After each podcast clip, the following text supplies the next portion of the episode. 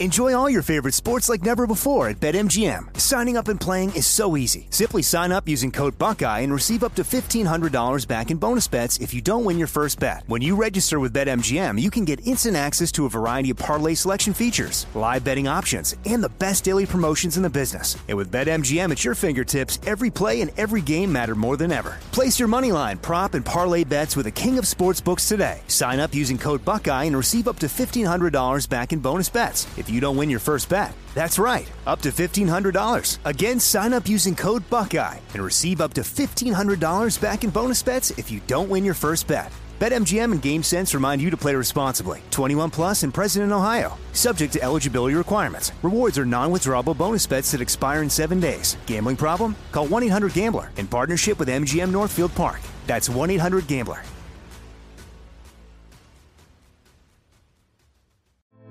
Hey, girlfriends, it's me, Carol Fisher, back with another season of the global number one podcast, The Girlfriends.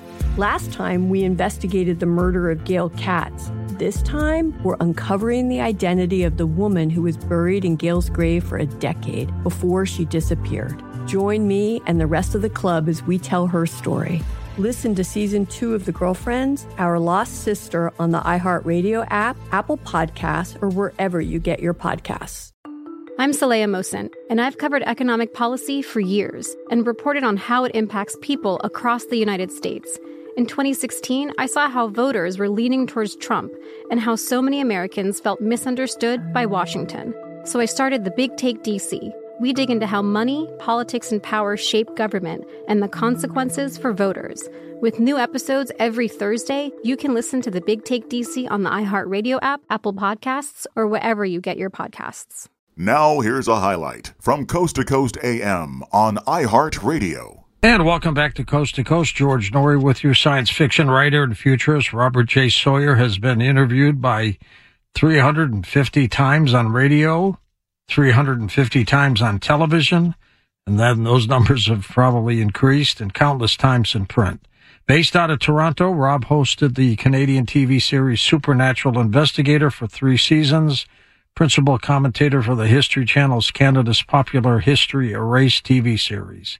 He is one of only eight writers in history, the only Canadian to win all three of the world's top science fiction awards for Best Novel of the Year, the Hugo, the Nebula, and the John W. Campbell Memorial Award. He was last with me three years ago as we talked then about his Oppenheimer alternative. Robert, its timing is great. Welcome back.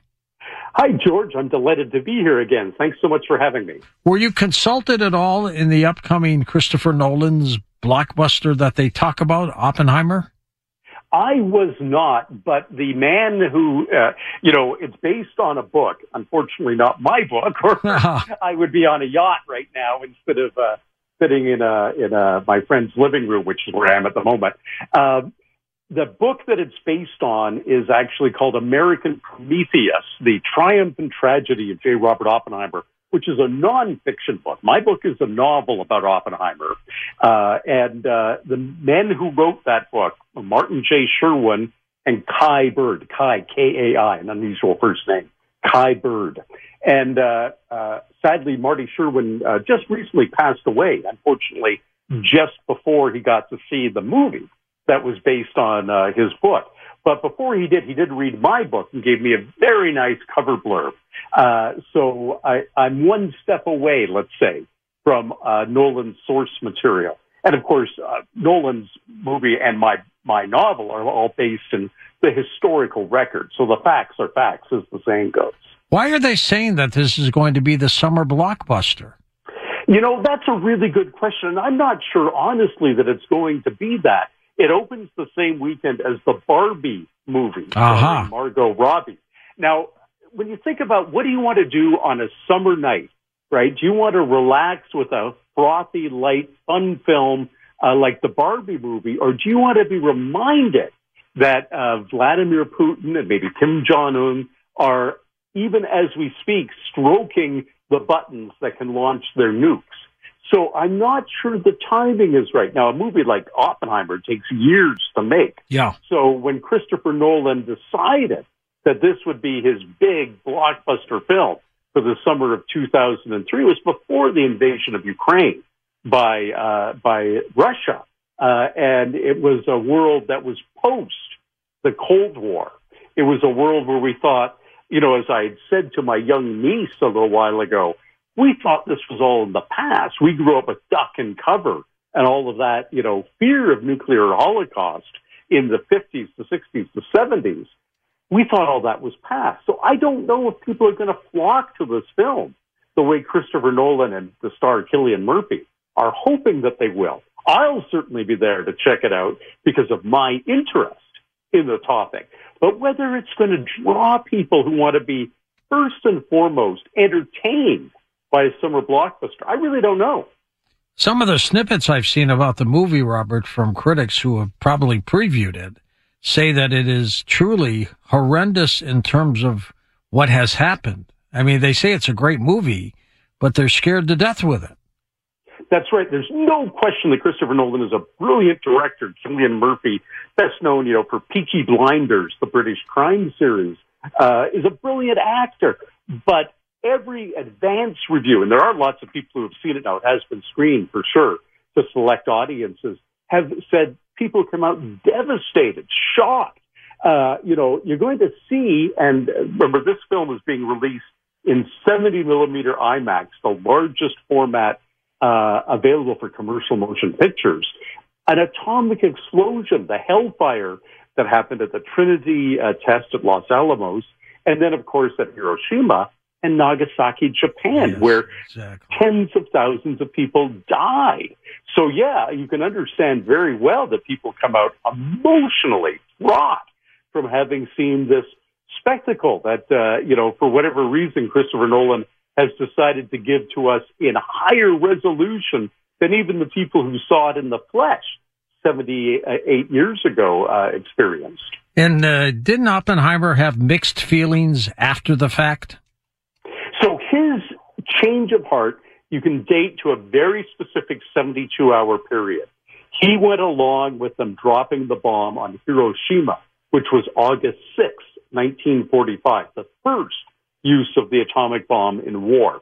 What shocked him was that the second use came only 72 hours later on October 9th when Nagasaki was bombed. Remember, the bomb took out the railway lines, it took out the highways, it took out the telegraph and telephone lines between Hiroshima and the Japanese high command in Tokyo.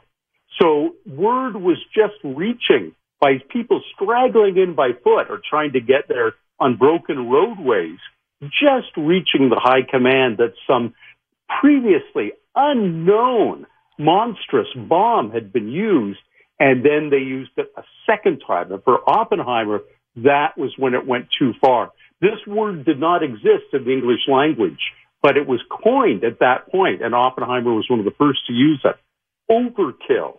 It was more killing than was necessary in his view. And that changed him from a hawk to a dove overnight. Do we know, Robert, if there were plans to use it a third time? There was no third bomb uh, yet. They were desperately trying to get a third one built. The United States used its entire arsenal, and they were two very different bomb designs. There's one called the uranium gun design, or the uh, little boy, and one called the uh, implosion lens design or the Fat Man. And the United States government wanted to test them both. After the uh, test at uh, Los Alamos, where they tested the uh, the Fat Man design for the first time, uh, Oppie said the war's over. And General Groves said, and this comes from Groves' own autobiography. This isn't revisionist history. This is what he said when they first tested it in New Mexico yes, the war is over just as soon as we drop two bombs on Japan. He was hell bent, and I use that phrase advisedly. General Groves, the, the leader of the Manhattan Project, was hell bent on testing both different competing designs on civilian targets to see which one was more effective. And uh, there was no third bomb. So if the uh, Japanese had dug in their heels even longer, uh, you know, the threat was they didn't know we were out of bombs at that point, but we were. We hadn't had the ability to build a third one yet. Your cover that has an artistic sketch of a rocket ship and Oppenheimer. He looks kind of scary. How close did he look to that picture? That uh, the artist who did the cover for the American edition of my novel, The Oppenheimer Alternative, was working from a photo of Oppenheimer. So that's what he really looked like. Wow! And you can see, you know, in uh, th- that uh, Cillian Murphy, who's been cast in the role of the movie, uh, great actor, but the principal reason he was cast, obviously, is a profound physical resemblance to Oppenheimer himself. Oppenheimer, uh, and you can see it on the cover of my book because it's in full color. Most of the photos we have of Oppie, of course, from the 1940s were black and white. He had piercing blue eyes. He sure does. And although he looks scary, of course, on the cover of my book, uh, and was certainly contemplating the destruction of, uh, you know, whole populations. He was also famously charismatic, funny, a ladies' man. Women swooned in his presence, literally swooned. Uh, his his students, he was a professor at the University of California, Berkeley, before he uh, was uh, co-opted uh, to be the scientific director of the Manhattan Project. They all imitated his mannerisms and his uh, style of dress because they thought this was just the coolest cat around.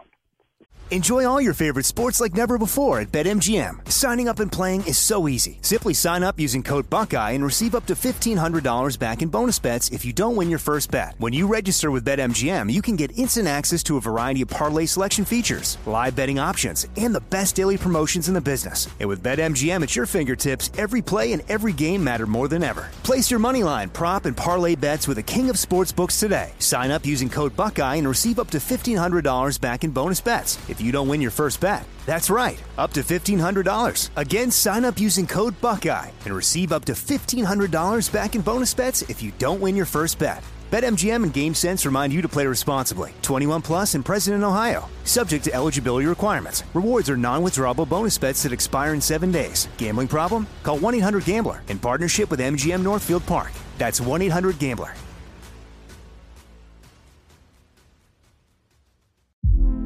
Hey, girlfriends, it's me, Carol Fisher. I'm so excited to tell you about the brand new series of The Girlfriends.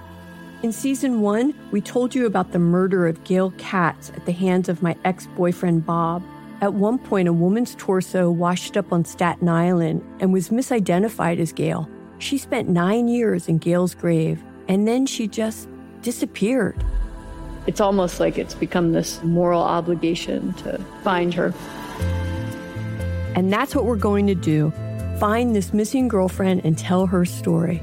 With the help of some of your favorite girlfriends from season one, like my producer Anna. Oh my God. My friend Dr. Mindy Shapiro. Hi, it's Dr. Shapiro, and I'd like to speak with the deputy medical examiner. And of course, Gail's sister, Elaine Katz. Having no closure, it kills you. Join us as we try to solve a 35 year old cold case. It's not going to be easy, but it's going to be one hell of a ride. what? I can't believe this. Listen to season two of The Girlfriends, Our Lost Sister on the iHeartRadio app, Apple Podcasts, or wherever you get your podcasts. The Big Take from Bloomberg News brings you what's shaping the world's economies with the smartest and best informed business reporters around the world. Western nations like the U.S. and Europe. Mexico will likely have its first female president. And then you have China. And help you understand what's happening, what it means, and why it matters. He'll get his yo yos to Europe in time.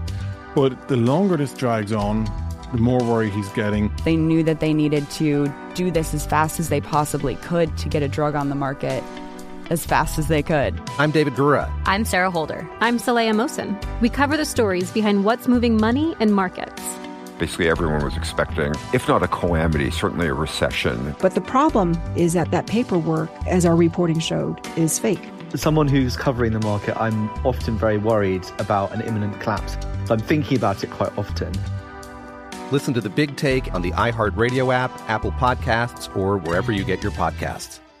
Was he at odds with the other physicist, Edward Teller? Very much so, for uh, a couple of reasons. Fundamentally, one is they were just polar opposites in personality. Oppie was uh, outgoing and and basically a friendly and a pretty happy man. Teller was a bitter, bitter man. As Teller himself said, you know, he had uh, uh, fled twice from persecution. First, when he had to, uh, you know, uh, flee his native Hungary as a young man, uh, and then when he had to flee the, from the Nazis, when, of course, uh, uh, the start of World War II. Um, and uh, the second reason, though, was Oppenheimer wanted to build what we know today as the A bomb, the atomic bomb, the nuclear fission bomb. And Teller said, he said this quite literally, that's not worthy of our intellects. Your grad students, you said Oppenheimer, could build that device. Gee. What we need is the H bomb, the hydrogen bomb, the thermonuclear bomb, the nuclear fusion bomb, which is hundreds of times more powerful. And they were at a complete odds over that. Oppenheimer, in fact, of course, spearheaded the successful effort to make the A bomb. Teller, although he was at Los Alamos, sat that effort out. He refused to work on this project he felt was beneath his dignity and spent all of his time during World War II working on what Oppenheimer thought was a pie in the sky, unnecessary invention, the thermonuclear hydrogen bomb, which of course is the one that will be used today if we do have a nuclear war. Yeah, they did. They came out with it. Everybody has one now. Everybody has the one because of espionage. The atomic bomb with Klaus Fuchs and uh, some other spies stole the atomic bomb secrets from Los Alamos and gave them to the Russians.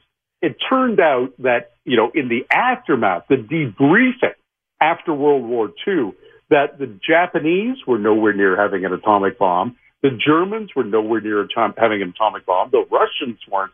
If that brain trust that was assembled on the mesa of Los Alamos uh, New Mexico had never been brought together, we probably never would have gotten the atomic bomb. But once one country has, as you know this well, George, any military secret, every country has it within a few years because espionage is way cheaper than research and development. In retrospect, Robert, should we have nuked everybody that was our enemy?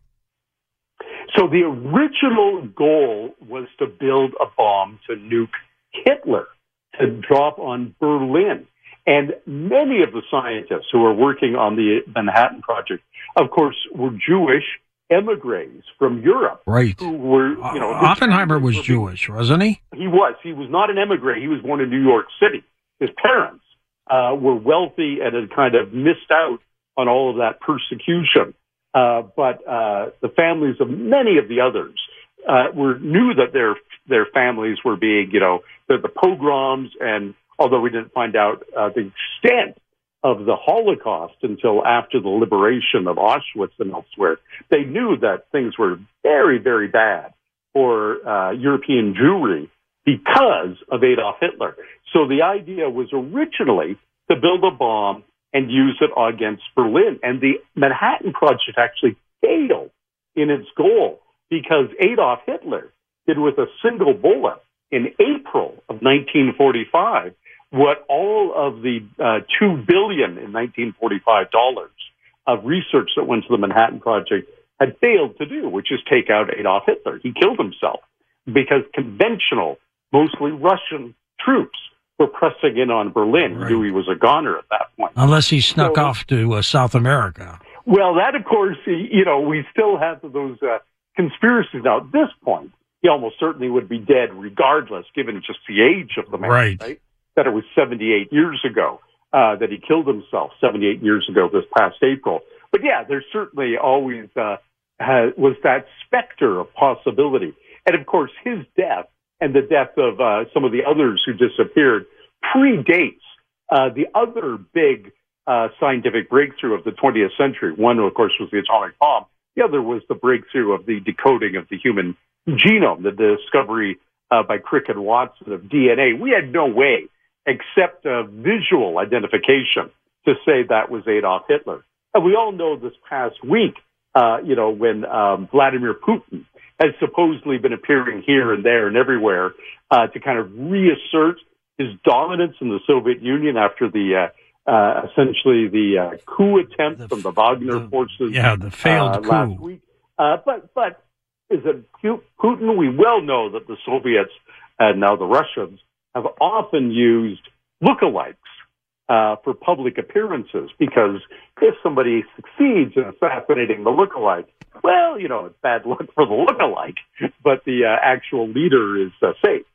That's a good point. Now, the title of your book is called The Oppenheimer Alternative. What does that mean?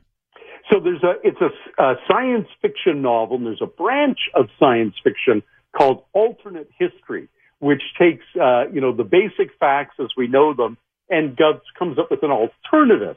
And in my case, the alternative is instead of Oppenheimer and all of these scientists, including, as you mentioned, um, uh, uh, Edward Teller, but also Enrico Fermi and Hans Bethe, and Leo Szilard, uh, all of the scientists on the Manhattan Project, instead of them dissipating back into mostly academia in the fall of 1945 after the bombings of Japan and the end of World War II, they stay together to try and save the Earth from a, a pending uh, solar disaster, disaster involving our sun. So it goes to the point of the dropping of the bombs on Hiroshima and Nagasaki, following uh, history as we know it, and then goes off in a different, more science fictional direction in my novel, The Oppenheimer Alternative. Robert, how did you get involved in science fiction writing? I'm of that generation. I said, you know, some people were alive in the 1950s. I wasn't. I was born in 1960. Uh, in 1960. So I'm of that generation that had two uh, things that brought me into science fiction. The twin prongs of the original Star Trek, which premiered when I was six years old, and I saw it in first run, and of course, the landing of people on the moon. The Apollo effort was the backdrop of my life. And the movie 2001 A Space Odyssey that came out in 1968 when I was eight years old. Well, they were saying in that movie by the time I was 41, an age that's long gone now, 2001, that we would have orbiting space stations with uh, hotels aboard them and cities on the moon and interplanetary travel and something I imagine we'll talk about later in the program, George, artificial intelligence. we didn't get it all by 2001, but the promise that we would have all those things made me want to devote uh, my career to speculating about what we were going to get and when we might get it. And those things, Star Trek, the Apollo program, and 2001 A Space Odyssey were my entrees into thinking about the future. Listen to more Coast to Coast AM every weeknight at 1 a.m. Eastern and go to coasttocoastam.com for more.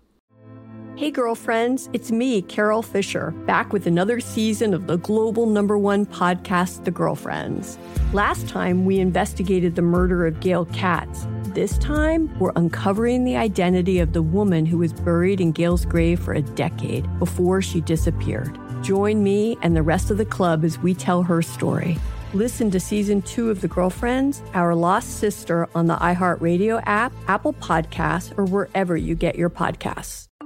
I'm Saleha Mohsin, and I've covered economic policy for years and reported on how it impacts people across the United States.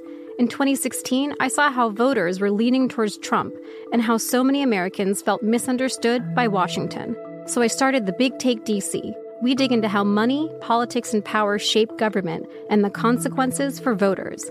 With new episodes every Thursday, you can listen to the Big Take DC on the iHeartRadio app, Apple Podcasts, or wherever you get your podcasts.